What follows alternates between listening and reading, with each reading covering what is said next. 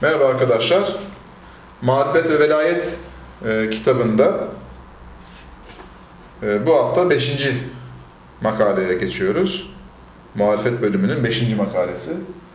E, biliyorsunuz Marifet ve Velayet kitabı araştırmacı yazar Bahattin Sağlam'ın bir çalışması. Hocam hoş geldiniz. Hoş bulduk. Felsefeden bir parça miras bu haftaki makalemizin başlığı hocam. Bunu okumaya başlıyorum. Burada 2500 sene önceki e, dönemden gelen, beri bu yana gelen parça Mirasını miras irdeliyoruz. irde- ir- irdeliyoruz. Okumaya başlıyorum. Bu yazıda normal bir makale üslubundan ziyade 2500 yıldır insanlığı, Hristiyanlığı ve İslam'ı etkileyen Yunan felsefesini ve onu geniş bir şekilde izah eden İslam felsefesinin epistemolojik ilkelerinden bir nebze alıp anlamaya çalışacağız. Ve o ilkelerin günümüz bilgisiyle ne derece uygun olduğunu açıklayacağız. Bilindiği gibi Pisagor'un, Sokrat ve Eflatun'un son ve aşılmaz varisi Aristo'dur. Aristo'nun asıl varisleri başta ibn Sina olmak üzere İslam filozofları ve Hristiyan Akinolu Thomas'tır. Aristo'nun bu dev mirasını açıklamak ciltlerce kitap gerektirir. Bu ise bizim sınırlarımızı aşar. Fakat bu zengin ve antik düşünce dünyasının bir kısım bir kısım epistemolojik anahtar kavramlarını kısa olarak izah etsek hem tarihe hem felsefeye hem günümüz biliminin anlaşılmasına ışık tutacak 10-15 arkeolojik kazı yapmış olacağız. Şöyle ki birinci konu akıl kavramı. Evet. Arapçada akıl kelimesinin etimolojik manası bir şeyi tanıyarak hakkında bir karar verme, bir durumu nitelendirme demektir.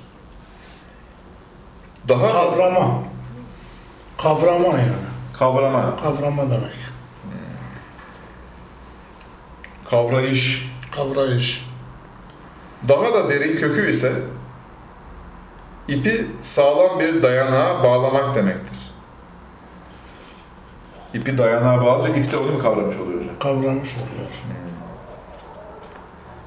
Kur'an dönemindeki Arapça somut olmayan ve fiil olan yani aksiyon olan şeylere isim takmayıp onları fiil olarak anlatıyordu. Onun için Kur'an'da e, onlarca akletmiyorlar mı mealinde fiiller olduğu halde somut bir isim olarak akıl kelimesi geçmiyor. Bunun yerine yumuşaklık ve naziklik demek olan hilm kelimesi kullanılıyor. Çünkü akıllı kişi yumuşak ve nazik davranır. Kur'an'ın kullandığı lüb ise öz demektir. İnsanın mahiyetini, beyin, akıl ve kalbini beraber ifade eder.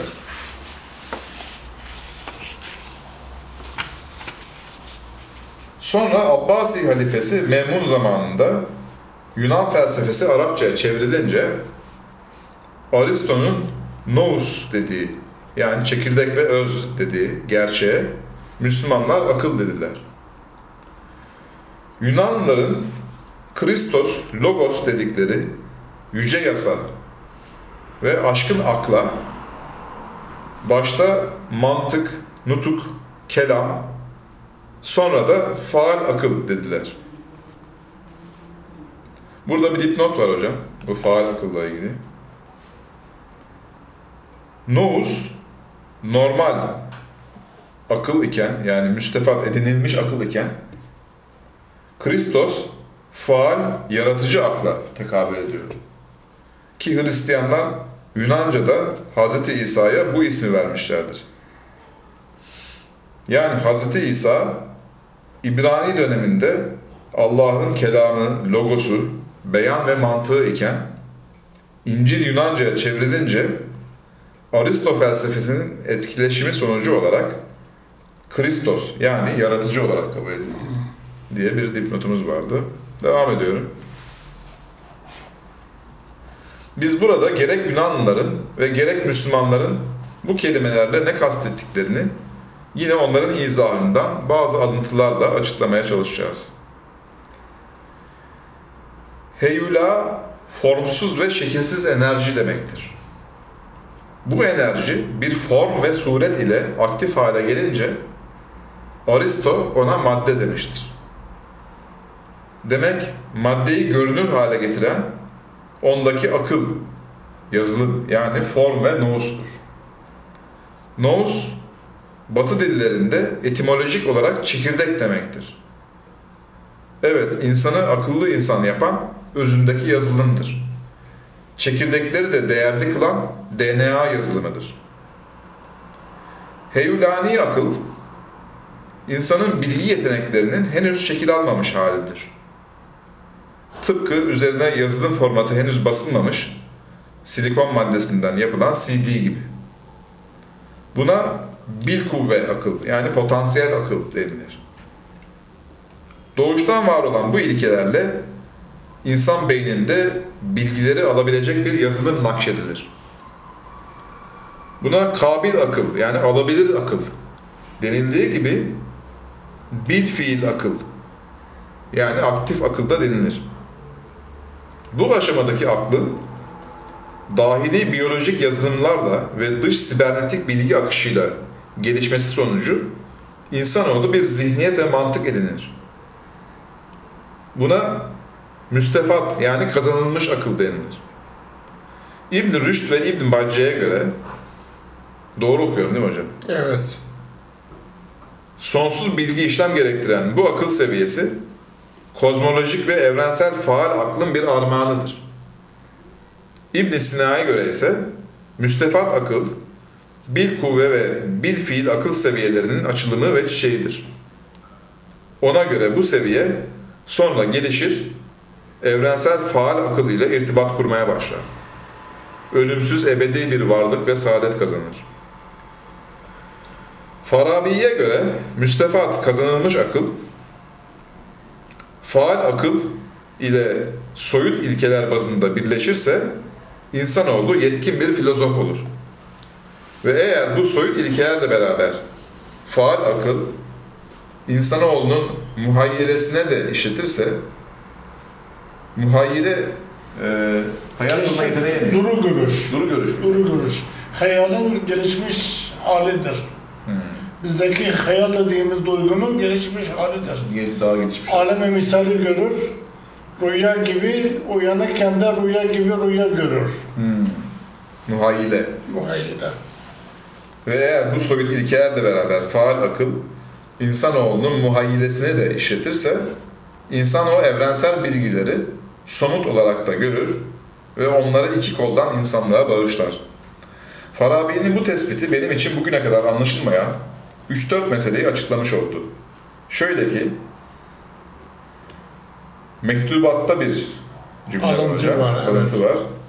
Vahiy Sibga-i Rabbaniye'nin yani terbiye edici, geliştirici ilahi boyanın insan dimağında çiçek açmasıdır Hmm. diye bir cümle. Evet. Asya duygusal ve somut düşündüğünden rububiyet gereği kader-i ilahi Asya'ya daha çok peygamber göndermiştir. Avrupa ise daha çok aklı esas aldığından kader-i ilahi onlara daha çok filozof göndermiştir. Evet. Yapıya göre bir lider. İlginç. Bu da Nutuk'tan. Nutuk kitabında Bediüzzaman'ın tespitleri bunlar. Evet, Bediüzzaman'ın Nutuk kitabında. Tarihte bazı peygamberler put yapıldığı gibi bazı filozoflar da put edinilmiştir. Tombi, Toynbee. Bu da Arnold Toynbee. Tarihçi galiba değil mi? tarihçi. Ehli keşfin müşahedesi kuvve-i hayaliyenin fazlaca inkişafından ibaret. kuvve-i hayaliye. Hmm. Muhayyile, kuvve-i hayaliye. Bu fazlaca geliştiği zaman Uyanıkken de rüya görür. bu ehli keşfin müşahedesi dediği o değil mi? müşahedesi odur. Bu da sözlerden. Evet. İkinci konuya geçiyorum hocam. İbn Bacce tasavvufu ve keşif ile elde edilen bilgileri peygamberlik ve vahiy seviyesinde görmüyor. Çünkü ona göre peygamberlik başta akıl olmak üzere insanın bütün duygularını çalıştırır. Onları soyut ve somut olarak evrensel faal akla yani kainattaki sonsuz bilince bağlar. Onları sonsuz ve gerçek bir şekilde çalıştırır. Tasavvuf ise sadece keşif duyusunu açar, akıl ve diğer duyuların gereğini dışlar veya ihmal eder. Demek Bediüzzaman'ın ifade ettiği gibi tasavvuf sadece kalbi kurtarır, sonsuz saadete ve insanı kamil olmaya altyapı olamaz. Fakat Farabi'ye göre faal aklın yani evrensel bilincin bir ifadesi olan Cebrail'den alınan nizam ve bilgi ile kalbin kontrolünde din ve peygamberlik tam ve ölümsüz bir saadet sağlar. Üçüncü konu. Bugün kuantum fiziği, holografi teknolojisi, sibernetik derin yazılımlar keşfedildiği halde bugünün bilim adamları evrendeki sonsuz bilgiyi, bilinci başka bir tabir ile faal aklı göremedikleri halde 2400 sene önceden Aristo'nun enerjiyi ve enerjinin premier halini, heyulayı ve basit birer yazılım olan formu ve sonsuz bilinci ve yazılımı temsil eden faal aklı dillendirmesi gerçekten insanlık mentalitesinin bir mucizesidir. Burada ibn Sina, Farabi ve ibn Rüşd gibi yüksek dehaları dinlen, dillendirmemin sebebi onların Aristo'ya şerh ve izahtan başka bir şey ilave etmediklerini göstermek istememdir. Fakat İbn Bacce'nin tasavvuf hakkındaki mütalası tasavvuf ve keşif faal akıl ile ittisal değildir. İnsanoğlunun tabi halinin bir açılımıdır önermesi ve Farabi'nin faal akıl ve bilince Cebrail demesi ve peygamberlerin e, genel kitlelerin istifadesi için temel soyut ilkeler yanında onların arketip yani somut verilerini de somut olarak görüp halka anlatmalarının faydalarını dile getirmeleri şayanı takdirdir. Bazı soyut bilgiler insanlık için birer ışık iken zamanla katı, maddi nesneler olarak, olarak algılanmışlardır. Ve bunun sonucu insanlık karanlığa gömülmüştür. Aristo'nun ilkeler olarak anlattığı bilgiler zamanla bunlar araz mıdır, cevher midir, zarf mıdır, mazruf mudur gibi çelişkiler doğurmuştur. Bu bilgi kıtlığının sonucunda skolastik ve spekülatif bir felsefe bütün orta çağı kaplamıştır. Felsefenin ortalığı bu şekilde kaplaması sonucu Farabi felsefe nübüvvetten üstündür diyebilmiş. İbn Sina maddenin izahında boğulmuştur. İbn Rüşd sebep-sonuç ilişkisi asla yırtılamayacağını iddia etmiştir. Haliyle bu kusurların asıl sebebi Aristo'dur. Çünkü onun varlık ile ilgili bir kısım ilkeleri, felekler ve nedensellik ile ilgili bazı izahları tamamen yanlış idi. Bu filozoflar da Aristo'yu takip ettikleri için mi bu yanlış olmuş? Aşağı yukarı öyle olmuş. Aristo bazı konularda zirve ama bazı konularda yetersiz olduğundan mutlak muallim kabul edildiği için her şeyini aldılar. Dolayısıyla eksiklerini de aldılar. Peki günümüzde nasıl durum? Halen devam ediyor. Ediyor mu hala? Ediyor. Bu kadar Maalesef. teknolojik gelişmeler Buna rağmen halen devam ediyor o zaaflar. Onun için Avrupa Aristo'dan koptuktan sonra aydınlanmayı yaşadı. Hmm, bak ne kadar enteresan. Biz Evet. İslam dünyası Aristo'dan kopamadık henüz. O yüzden Aydınlanmayı yaşayamıyoruz, bilimi esas alamıyoruz. yerinde sayıyor. Yerinde sayıyoruz. Dördüncü konu. Aristo'ya göre ilk ilke yani Tanrı saf soyuttur. Bu ilke sırasıyla gökleri organize eden dokuz felek doğurmuştur. Yani dokuz tane evrensel akıl doğurmuştur. ay yörüngesinin maddi varlıklarına suret ve biçim veren ise son akıldır. İşte bugün için bu meseleler yanlıştır ve hiçbir anlam taşımıyor. Yok, astronomide de zayıf. Varlığı tanımada yani harika bir keşif göstermiş. Ama astronomide sınıfta kalmış. Astronomi sıfırda kalmış. Çünkü saf soyut yoktur. Kur'an dahi Allah'ın sonsuz soyut varlığını ve sonsuz somut varlığını Allah ve Rahman birdir ilkesiyle açıklıyor. 17. soru 110. ayet. Evet eğer meşayi filozoflar bu ilkeyi bilselerdi haşr-ı cismaniyi inkar etmezlerdi. Bu cismani dirilişi anlamında. Evet, haçlı cismanı cismanı dirilir. Dolayısıyla kendilerini tekfir edilmekten kurtarırlardı. Ayrıca içkinlik ve aşkınlığı ifade eden e, rahmet, rahmaniyet gereği kurulan determine düzen, rahimiyetin ekstra inayetiyle bazen yırtılıyor diye hem haşre hem de mucizelere inanabilirlerdi. Ve ve mesela eğer göklerden maksat metafizik alemlerdir desek ve ay altı deyiminden bu şehadet alemini anlasak belki bir derece onların bu konudaki sözlerinin bir manası olur. Yoksa bu gibi bilgiler binlerce sene insanların beynini esir alan Batlamyus astronomi bilgisine yaslanan hurafevari yanlışlardır.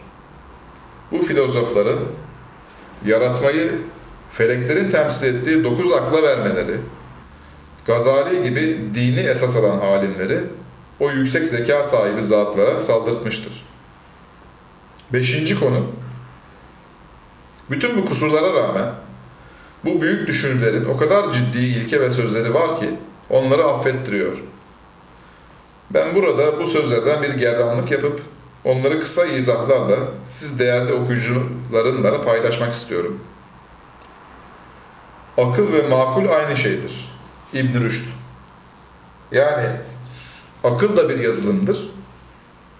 Aklın algıladığı nesnenin formu olan belirgin özelliği de bir yazılımdır. Beyan, beyindeki aklın yani yazılımın dışa vuruş şeklidir. Kindi söylemiş. Yani dil ve konuşma da beyin gibi bir program ve yazılımdır. Ki Kur'an bu beyan gücünü yani ifadeyi filozofların nutuk, natık kavramlarıyla anlatmak istediği realiteyle eşdeğer tutuyor. Duyular ve deney yoluyla kazanılan bilgilerin doğruları, doğruluğu zorunlu değildir. Ancak iki kere iki, dört gibi faal aklın temel ilkelerinin doğruluğu zorunludur. ibn Sina Bu bilgi ve determinizm iddiası kuantum ve izafiyet teorisi bilinince yırtılmış oldu. Evet, yasal olarak bu bilgi doğrudur ve zorunludur. Fakat milyarda bir de olsa yasalar bazen delinebilir. Bardağın içindeki su milyar çarpı milyar kere bardağın içindedir. Fakat bazen de dışında olabiliyor. Kuantum fizikçilerinin anlattıkları gibi. İnsanın nefsi natıkası yani beyni evrensel ilkeleri içermez. Onun için göksel olan evrensel akıl ile iletişim gerekir. Demiş İbn Sina söylemiş bunu. İşte hologram teknolojisi, beynin sibernetik yazılım ve programları bugün için bu iddiayı çürütmüştür. İnsanın edindiği müstefat akıl tam soyuttur. Onun için ölüm ve bozulma söz konusu değildir. Makulat, Eflatun'un iddia ettiği ideler gibi madde ve somuttan ayrık değildir. İbn Bacce. Yani saf soyut ve saf somut yoktur. Ve insanın soyut ve ölümsüz mukadderat hayatı olan ruhu daima ilişki içinde olduğu bir frekans ve madde vardır. Demek eğer İbn Rüşd Kur'an'ın bu anlayışını esas alan İbn Bacce'yi tam anlasaydı daha alim ve dindar bir filozof olurdu. Gazali ile çelişmezdi.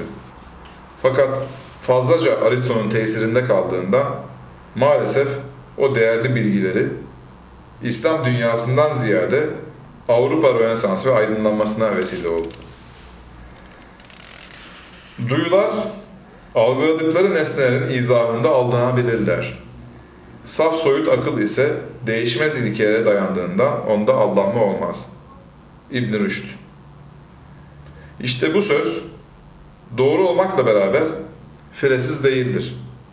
Çünkü insanın soyut düşüncesi dahi duyular gibi yine bir kısım somut datalara dayanır. Bu bilgilerin geniş izahı için Akif Kurdoğlu'nun İbn Rüşd ve Faal Akıl adlı tez çalışmasını tavsiye ediyorum. Bu bilgilerin aslını onun bu titiz çalışmasından naklettim. Altıncı konu. Varlık ve bilinç ile ilgili 4 konferans verdiğim ve 15 makale yazdığım halde görüyorsunuz yine bu sahada eksiğimiz var. Burada çok temel bir bilgiyi özetleyip bu yazımızı noktalamak istiyorum. Şöyle ki, varlık, soyutlama, akıl, data, bilgiler ve tatma, infial, hissetme, başka bir tabir ile şükretme deyimiyle izah edilebilir. Ki değerli bir düşünür olan Fani Efendi, Allah'ın öz varlığı olan zat, lezzattır diyebilmiştir. Bunu biraz açabilir miyiz hocam? Yani lezzet alma üzerine mi dayalı gidiyor şey? E, Allah da lezzet alıyor. Yani kutsal bir şekilde o da lezzet alıyor. Yaratılış lezzet almasa yaratılışı yaratmazdı. Yaratılmış olanların hepsi bir kere bir lezzet alıyor. Evet. Değil mi? Allah'ın kendisi de yaratmaktan bir lezzet alıyor. burada. Yaratmaktan lezzet alıyor. Ya da yarattıklarının lezzet almasından mı lezzet alıyor? İkisinden de. İkisinden. İkisinden de alıyor. Ee, ilginçmiş. Kur'an bu... Yani yemek de lezzet verir, yedirmek de lezzet verir. Onun Ha, için insandan. evet, bravo. Onun gibi. Biz de öyle değil mi beslerken? Biz de öyleyiz. Hem yedirince lezzet alıyorsun hem yiyince lezzet alıyorsun. Evcil hayvanları beslerken keyif alıyoruz. Keyif lezzet alıyoruz. alıyoruz. Kur'an bu derin ontolojik gerçeği eğer şükrederseniz yani soyut somut bütün varlık kategorilerini hissedip onları sonsuz soyutlama makinesi gibi olan beyninizde manaya, ebedi yani ölümsüz yazılara dönüştürürseniz size bu varlık nimetini artıracağım mealindeki ayetlerle mucizevi bir şekilde hem ifade etmiş hem de yaşatmıştır. Evet, eğer insan soyutun sonsuzluğunu ve somutun sıcaklığını tam ve dengeli olarak algılasa, hayattan tam lezzet alır, şükreder. Yoksa şirkin verdiği kaygılar sonucu insan nimetler içinde de olsa o nimetler onun boğazında kalır. Bu mana Allah şükredene karşı şükreder mealindeki hadiste ifade edilmiştir. Bediüzzaman'ın Allah hakkında kullandığı lezzet-i mukaddese, memnuniyet-i mukaddese gibi tabirler de bu manaya işaret içindir. Evet, burada açıklamış hocam. Evet, küçük ve ölümlü bir bene ve sınırlı bir bilince sahip olan insanoğlu, sonsuz soyut ben ile entegre olursa, filozofların tabiriyle faal akıl ile ittisal sağlarsa, yani bağlantı kurarsa değil mi? Sufilerin tabiriyle fenafillah olursa, sonsuz bir varlık ve saadet kazanmış olur. Rahmaniyet, rahimiyet ve uluhiyeti bilmiş, feyizlerini kazanmış olur. Onun kişiliği de bu bilgi sayesinde yetkinliğe sahip olur. Soyut değerleri esas alan filozoflar, insanın küçük akıl ve gücünün yaratıcı olamayacağını, ancak evrensel bilinç ile ittisalde bulunursa sonsuz bir saadet kazanacağını söylemiş olmalarıyla beraber, saadeti yalnız soyut ve ruhani olarak düşündüklerinden ve bir kısım varlıkların yaratılmasını on akla havale ettiklerinden İslam dünyasında itibar görmemişlerdir. İslam düşünce tarihinde eğer bu eksiklik olmasaydı bugün dünyayı Avrupalılar değil de Müslümanlar yönetirdi. Evet, İslam felsefe mirası maalesef dışlandı Gazali tarafından. Dışlanınca bilim de dışlandı. Yani Gazali normalde dindar, inançlı iyi bir insan. İyi bir insan, alim bir insan, Ama- bilimi de esas alan bir insan. Fakat felsefeyi dışlayınca bilim felsefecilerin elindeydi. Hmm. Bilim de dışlanmış oldu. Otomatikman felsefe dışlanınca bilim de Bilim dışlanmış de oldu. dışlanmış oldu. Çünkü bilim, bilgiyle felsefe eskiden iç içe anlatılırdı. Dolayısıyla bu dışlama Avrupa'nın işine yaramış. Avrupa'nın işine yaradı. Avrupa tercüme etti bunları. Aydınlanmayı, Rönesans'ı yaşadı. Biz yaşayamadık. Biz yaşayamadık. Evet. Burada ona benzer bir, onunla ilgili bir not vardı galiba, öyle hatırlıyorum hocam. Bakalım gelecek mi? Ah, varlık ve saadet o kadar sonsuz ki sınırlı satır ve kavramlarımıza sığmıyor. Onun için biz burada burada kanaat edip bu kadarıyla iktifa ediyoruz. Önemli bir mesele Akif Bey'in değinmediği filozofların teşebbühü bil vacip yani Allah'a benzeme iddialarının cevabı ise bir soru ve iki cevapla hallolur. Şöyle ki, soruyu okuyorum. Buyur. Osho isminde Hindistanlı spiritüel bir adamın Özgürlük adında bir kitabını okudum. Belki biliyorsundur. Etimoloji ve diyalektiğe önem veriyor. Gerçek özgürlüğün, geçmişteki anıların seni üzmesinden ve arzularından kurtulmakla gelecek, şimdiki anı yaşamakla olduğunu yazmış ve bunu yaşamış anladığıma göre. Diğer taraftan Tanrı ve dinler gerçek değildir. İnsanı esaret altında bırakır. Özgürlüğüne engeldir diyor. Gerekçeleri ise Batılıların mesela Freud'un din eğer buysa e, bu bizi hasta yapıyor diye dini kötüleyen gerekçelerle aynı. Ayrıca özgürlük deyince istediğimiz gibi seks yapalım şeklinde bir şey anlamayın. Seksi düşünüp duruyorsan zaten özgür değilsin. Ya erotik olursun ya da cinsel enerjini bastırıp nevrotik olursun. Benim demek istediğim özgürlük, erotik olmakla nevrotik olmak arasındaki hassas denge üzerindedir diyor. Bu adam dini anlamamış ama görünüşe göre sonsuzluğu ve hayatın manasını yakalamış gözüküyor. Sen bir sohbetinde din olmadan da hedefe ulaşılır ama çok ender olur. Tarihte Sokrat yakalamış bildiğim kadarıyla anlamında bir cümle zikretmiştim. Tüm bunların ardından tefe, tefeyyül ettim. Hac suresinin, suresinin 31. ayetiyle başlayan sayfa çıktı. 33. ayette geçen o şairlerde sizin için belli bir süreye kadar faydalar vardır. Sonra onları bırakır Allah'ın en eski evi olan Kabe'ye varırsınız diyor.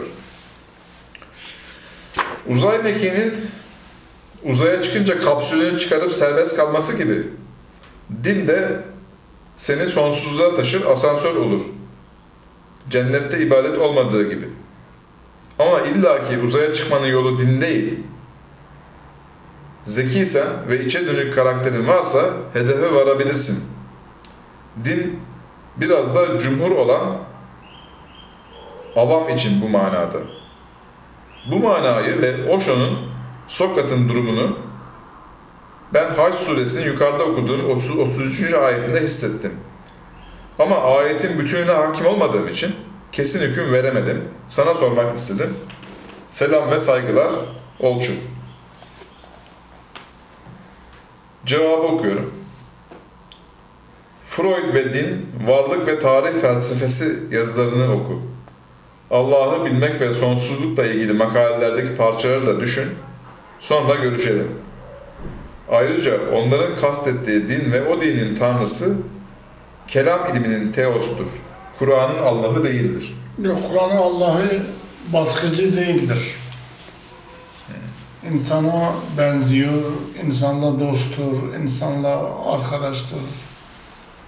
Bir despotluk yok değil mi? Despotluk yok, yok. Bütün bunlardan anlayacaksın ki insanın din olmadan sonsuzluğu anlayıp yaşayabilmesi evrensel manada mümkün değildir. Putperestlik yazısına bir daha bak, görüşmek üzere diye bir cevap. İkinci bir cevap. Uzayda yer çekimi biter. Fakat insanda nefis ve ben çekimi bitmez. Evet. Bu enteresan bir tespit. Hmm. Kur'an'da irade sahibi iki bene, insan ve cine, sakaleyn, iki ağırlık denilir.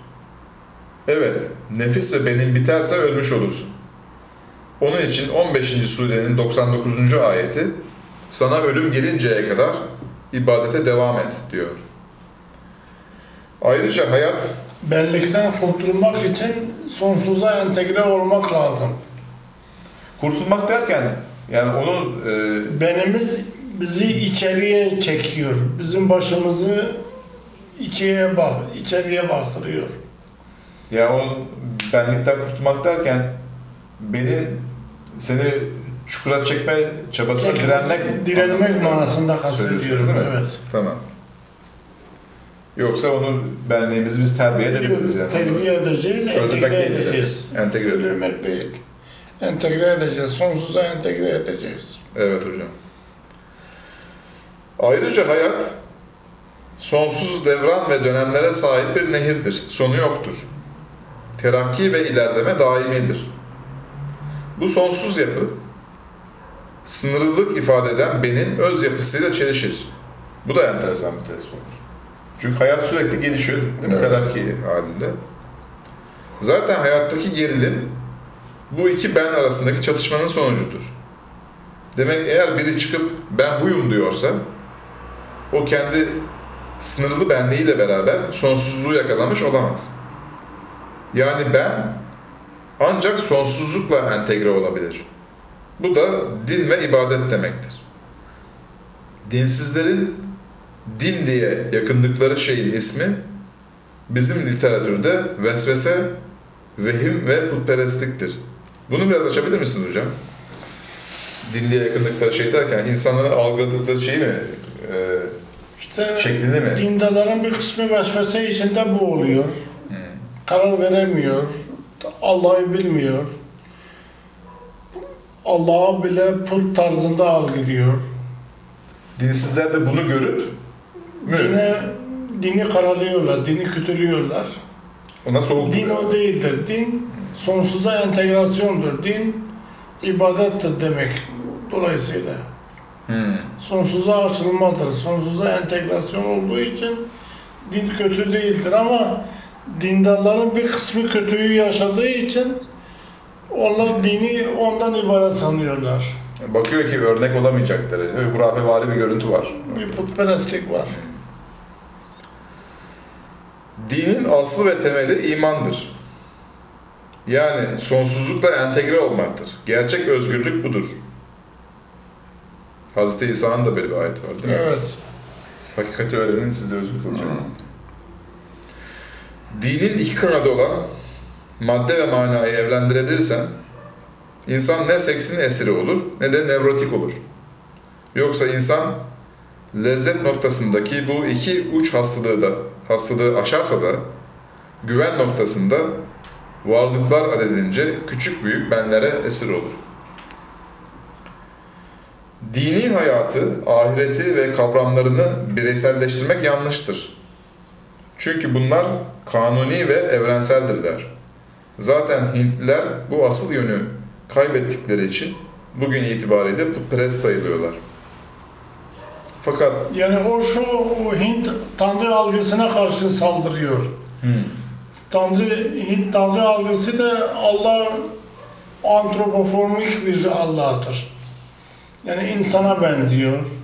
İşte heykeli yapılıyor. biri altından falan yapıyor ya bir sürü. böyle. Onun gibi. Alçıdan yapıyor, Ağaçtan yapıyor, altından yapıyorlar yani. Allah Allah. Budistler de Buda'ya benzetti Allah'ı. Onlar da onun heykellerini, bir sürü heykel yapıyorlar.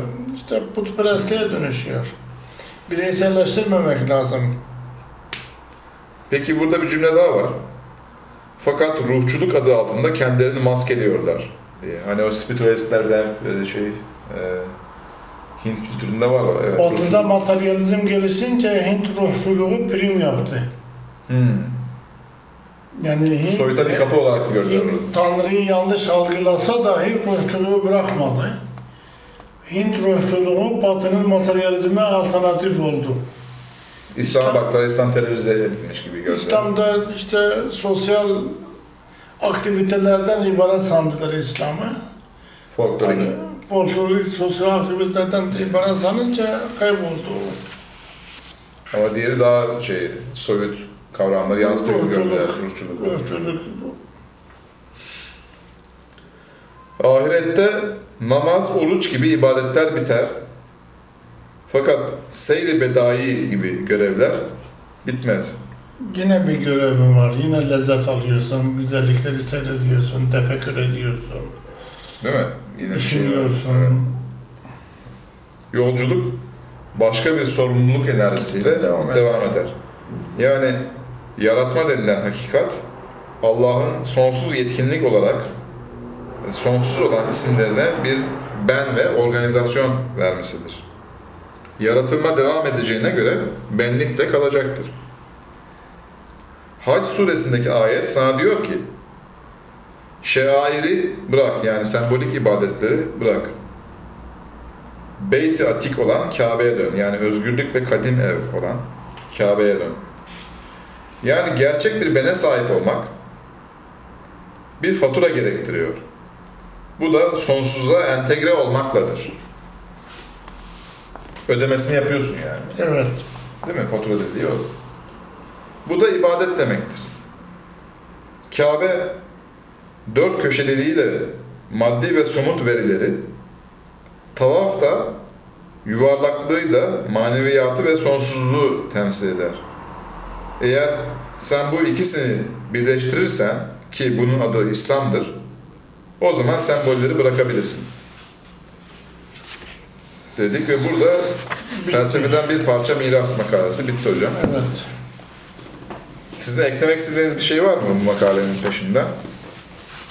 Bazı notlardı bu makale değildi. İşte felsefeyle ilgili bazı iyi taraflar da var, kötü taraflar da var. En kötü tarafı da İslam dünyasının yani biz felsefe karşı gelmekle bilime karşı geldik. Dolayısıyla Rönesans'ı yaşayamadık. Rönesans'ı yaşayamadık, aydınlanmayı yaşayamadık. Rönesans'ı yaşadı İslam dünyası. Bu Endülüs, Emeviler... Endülüs, İstanbul, Evet. Semerkant, Bağdat, Şam, birçok Hindistan, birçok yerde Rönesans'ı yaşadı İslam. Aydınlanmayı yaşamadı. Yani bilimlerle Evet. meseleyi izah etmek tarzına terakki edemedi, yükselemedi. Avrupa aydınlanma derken materyalistçe de olsa bir şeyler yaşadı diyorsunuz aydınlanma anlamında. Avrupa aydınlanması maalesef öldü. Materyalize olunca öldü. Onun için insanlar şimdi sancı çekiyor. Materyalize olmasaydı aslında iyi başlamışlar değil mi? Şey, Avrupa insanlığını kurtarmıştı yani. Şimdi eğer materyalizme bir cevap oluşturabilseler, ruh, beden, madde, mana bütünlüğünü sağlayabilseler Avrupa aydınlanması çıkış yoludur. Başka alternatifi yok. Evet hocam. Hocam çok teşekkür ederim. Ben teşekkür ederim. Arkadaşlar Marifet ve Velayet kitabında 5. hafta 5. video burada sona erdi. Haftaya yeni videomuzda görüşmek üzere. İzlediğiniz için, dinlediğiniz için teşekkür ederiz. Hoşçakalın.